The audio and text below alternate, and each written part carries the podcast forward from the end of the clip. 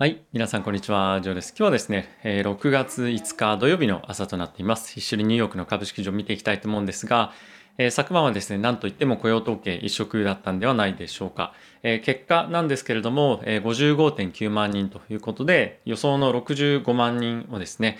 まあ大幅にというか、ま下回ったというような水準で、まあ、テーパリングに向けての観測っていうのが少し遠のいたと、後退したということで、え金利が大幅に下落をしていました。まあ、株式市場の上昇も、まあ、非常に驚きの、えー、なんていうんですかね、驚きというか、あの、一つ大きなムーブメントだったと思うんですけれども、まあ、それ以上に昨日は、米国の10年債の下落っていうのが少し大幅だったこともあって、これはちょっと驚きだったかなと個人的には思っています。昨日は7ベース0.07%下落してましたね。今の水準としては、1.55というところで非常にえー、なんていうんですかね、あの、ここから1.5割に行くのかどうかぐらいの、まあ、勢いがある昨日下げだったんじゃないかなと思っています。で、株式上、一旦ちょっと指数一緒に見ていきたいと思うんですけれども、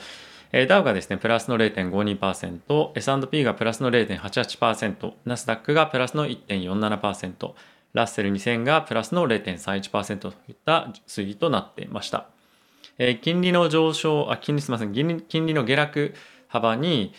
対して株式市場は、まあ、正直僕の印象としては、え上値が重かったような、え動きかなと思ってます。もちろん一部の銘柄に関してはかなり大きく跳ねたものもあったんですけれども、ま金利がこれだけ下がっていて株式の上昇ってこれだけしか上がんないんだっていうのが、まあ、一部僕の中では、えー、驚きだったかなという感じですね。まあ、セクター別で見てみてもほぼ全部、えー、大幅に上昇をしていましたし、まあ、大幅というかまあ上昇をしっかりしてましたし、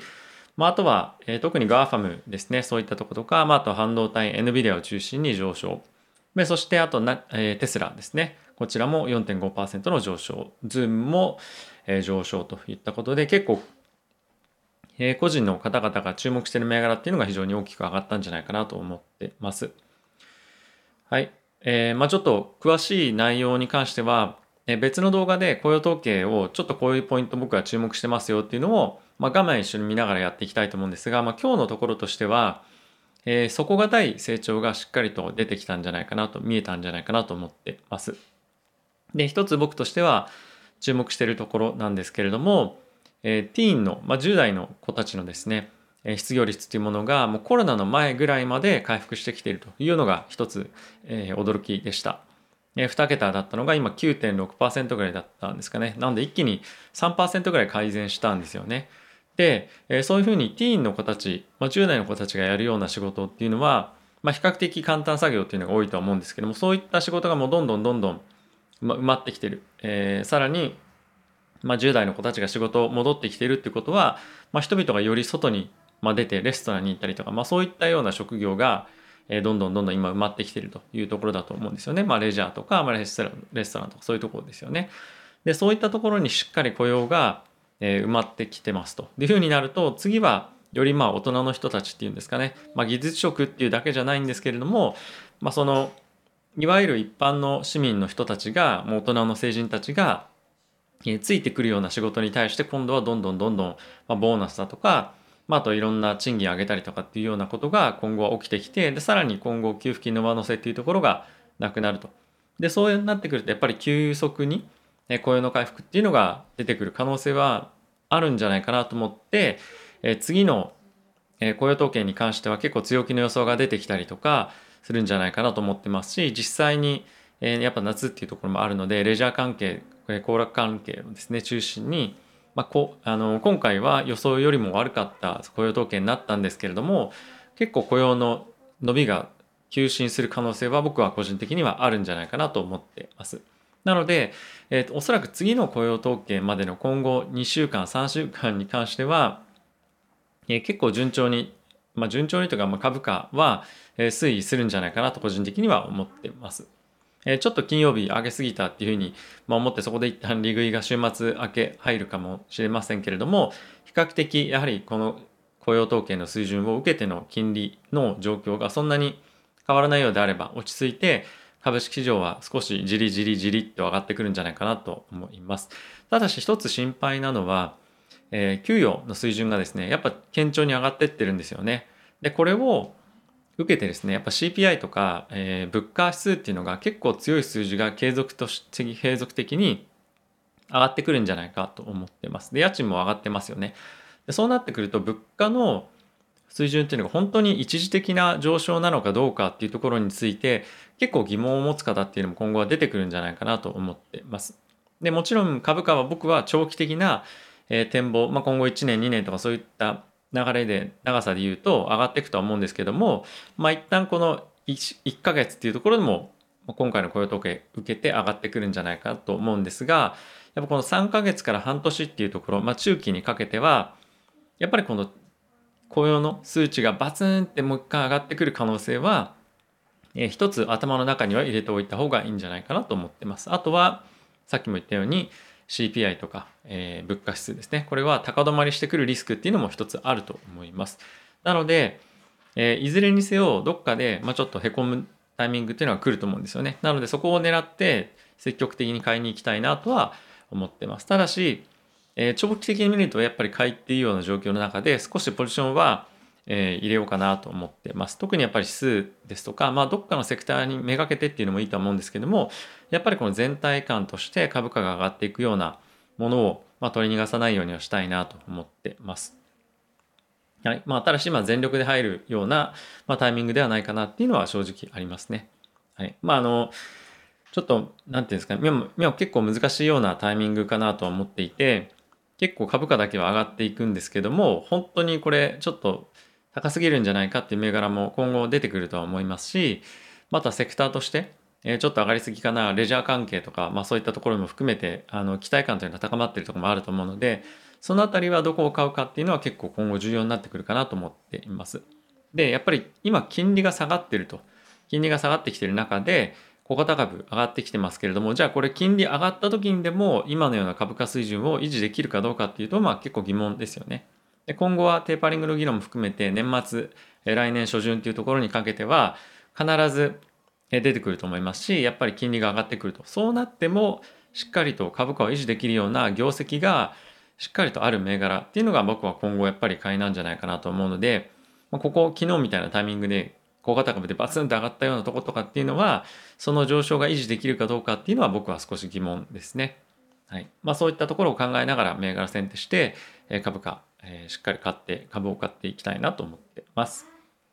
はい、えー、ニュース一緒に見ていきたいと思うんですけれども、まあ、雇用統計非常に良かったですと。でまあ、もう一つ非常に良かったニュースは、3月4月の数値がですね、情報修正されていたっていうところもポジティブな要因じゃないかなと思っています。はい、あとはですね、失業率改善していて5.8%ということだったんですけれども、まあ、これですね、雇用されているが休職中っていうその一時休職にあたっている人々なんですね。例えば飛行機関連でも雇われてはいるんですけれども、今後また業績が再開回復してくるまでは一旦ちょっと休職扱いにしてくださいっていう人たちもいっぱいいるんですね、まだ。なのでそういった人たちを含んで考えてみると6.1%の失業率。これ前月と同じ水準なので、まあ、失業率が回復してるかっていうとそうでもないと実際はということがですね、まあ、こういったことがあると。あとはえっ、と労働参加率っていうものに関して、まあ、非常にこれやっぱ非常に今後重要な水準になってきてこれに関してはほとんど変わってないっていうところなんで雇用統計は、えー、まあ良かったというか、まあ、底堅かった。ただしめちゃくちゃ悪かったっていうとそういうわけでもないので、え、僕の個人的な見解としては、えちょっと過剰な反応を株式市場はえしたかなと、金利市場もしたかなと僕は思っています。はい。あとはですね、バイデン大統領の方から雇用についてのコメントありましたけれども、え歴史的な進展をしているというようなえ感じのコメントがありました。あの、まあ、これ何をもって歴史的な進展かっていうのは、まあ、ちょっと定かではないんですが、まあ、しっかりと回復してるよっていうことを、まあ、改めて国民に対して発信をしたということですね。やっぱりただし引き続きエコノミストの方からは、まあ、労働労働力不足に関しての、まあ、悪いコメントというかネガティブなコメントを継続的に出てはいるので、まあ、来月からですね来月の数字から本格的にどうなっていくかっていうのがもっともっと注目されていくと思うのでこの辺はもう本当に雇用統計一色っていうような相場が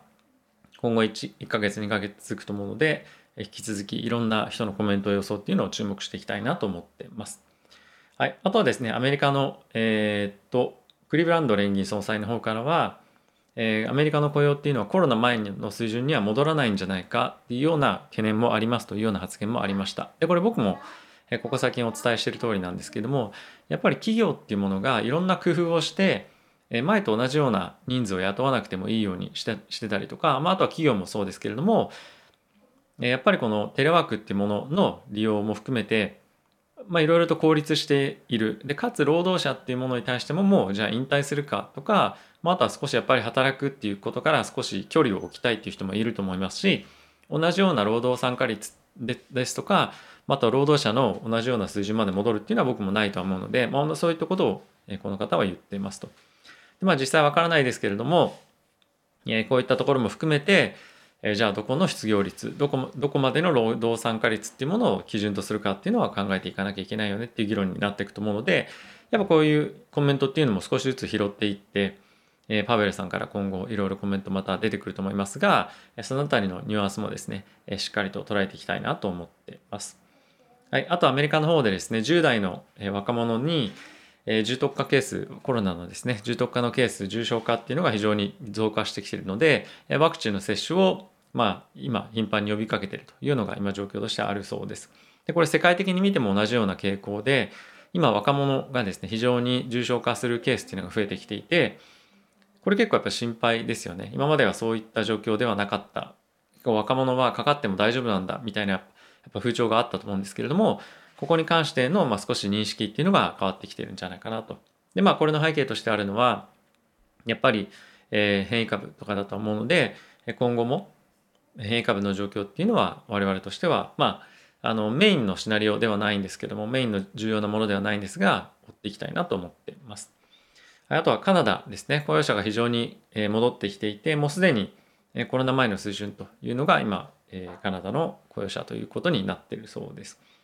ただし5月に関しては予想以上の落ち込みということをしているようで、やっぱりですね、まだコロナの感染者っていうのの、えー、まあリスクっていうのは結構やっぱりあって、感染者が増えたりと減ったりとかっていうのがまだやっぱ行われてるようで、このあたりはえー、まあ何て言うんですかねそのアメリカもそうですけどもカナダでもワクチンの接種が進んでいるにもかかわらず、まあ、こういった状況になってるというのは、まあ、一つ参考すべきポイントかなと思ってます。あとはですね、え、イギリスの方なんですけれども、えー、っとコロナの変異株の感染拡大っていうところを受けて、えー、いろんな制限のですね解除っていうのがまだできない困難な状況にあるということが発表されてました。まあ、イギリスは常々同じような状況で継続しているんですけれども、えー、ヨーロッパ中心にまあ、この行動制限の解除っていうものがなかなか今難しいというような状況があるので、まあ、これがどこまで長引いてしまうかっていうのは株価にも今後影響してくると思うので、え注目していきたいなと思っています。はい。あとはですね、アメリカのスクエアのですね、ビットコイン向けのハードウェアソフトのウォレットの導入ということで、ビットコイン関連の今売り上げっていうのはですね、収益っていうのは、スクエア確か7割ぐらい、以前僕動画出してるんですが、あるんですよね。で、今後も彼らとしては2月にですね、ビットコインの追加投資してますよとか発表していて、ビットコイン向けのビジネス、もしくは収益っていうのが今後どんどんどんどん拡大していくんじゃないかと思ってます。なので、まあ、コインっていう、あの、まあ、コインベースですね。株式、えー、まあ、上場企業ありますけれども、まあ、そこも含めて、えー、ビットコイン関連の銘柄っていうのが、まあ、少しずつ今後増えていくとは思うので、このあたり、まあ、どういうふうに考えるかっていうのは、えー、て言うんですかね。あの、まあ、人によって違うかもしれませんが、まあ、スクエアに関しては、まあ、より人々がその決済とかそういったところに向けて、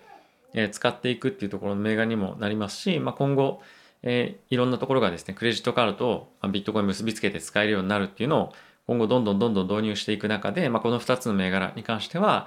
そういった本当にユースケースが広がる中で、株価がそこ支えされていくような株価にはなる、えー、銘柄にはなると思うので、えそういった意味では、え注目していきたいなとは思っています。ただし、まあ、コインに関してはですね、コインベース直近、昨日も少し下がってましたけれども、まだ、まそういったビジネスが主流になるというわけではないので、積極的に投資っていうよりも、ま将来的に、え可能性を見ながらというふうにはなるかなと思ってます。はい。まあ、週、週明けもですね、おそらく株価堅調に推移するんではないかなと思うんですが、やっぱりさっき申し上げた通り、少しやっぱり、あの、上値重いかなとは思います。ただし、なかなかその、ずっと見てる、買わないっていうふうにもなのがちょっと我慢できないよっていう方はやっぱり、まあ、指数とか、まあ、そういったものを使いながら、えーまあ、株式投資していくんじゃないいくといいんじゃないかなと思ってます。特にまあ、指数に関しては、まあ、なかなか動きが鈍いってこともあったりとか、まあ、あとは指数買っとけば硬いんじゃないかでもちょっとボラが欲しいなっていう人はえレバレッジ ETF ですね、まあ、そういったものを買っていくのもいいんじゃないかなと思ってます。まあ、僕もちなみにそういったものを中心に今考えているような状況ですね。はい。まだまだちょっと利上げに関しては、えー、まあテーパリングに関してですね、今後少し議論が進展するには時間がかかるかもしれないっていうのが今回の印象だと思うんですけれども、えー、雇用の数字がガラッとこういうふうに変わってくるようであれば、そのあたりの意識っていうのも、まあ一定するような、え、状況にもあるとは思うので、えー、まあそのあたりは頭に入れながら、えー、しっかりどれぐらいポジションを取るか、何、何に対してポジションを取るかっていうところは、えー、よりこれまでよりも気をつけていきたいなと思ってます。はい。ではまた今日も非常に、まあいい天気暖かくなってきましたけれども、良い週末をお過ごしください。次回の動画でお会いしましょう。さよなら。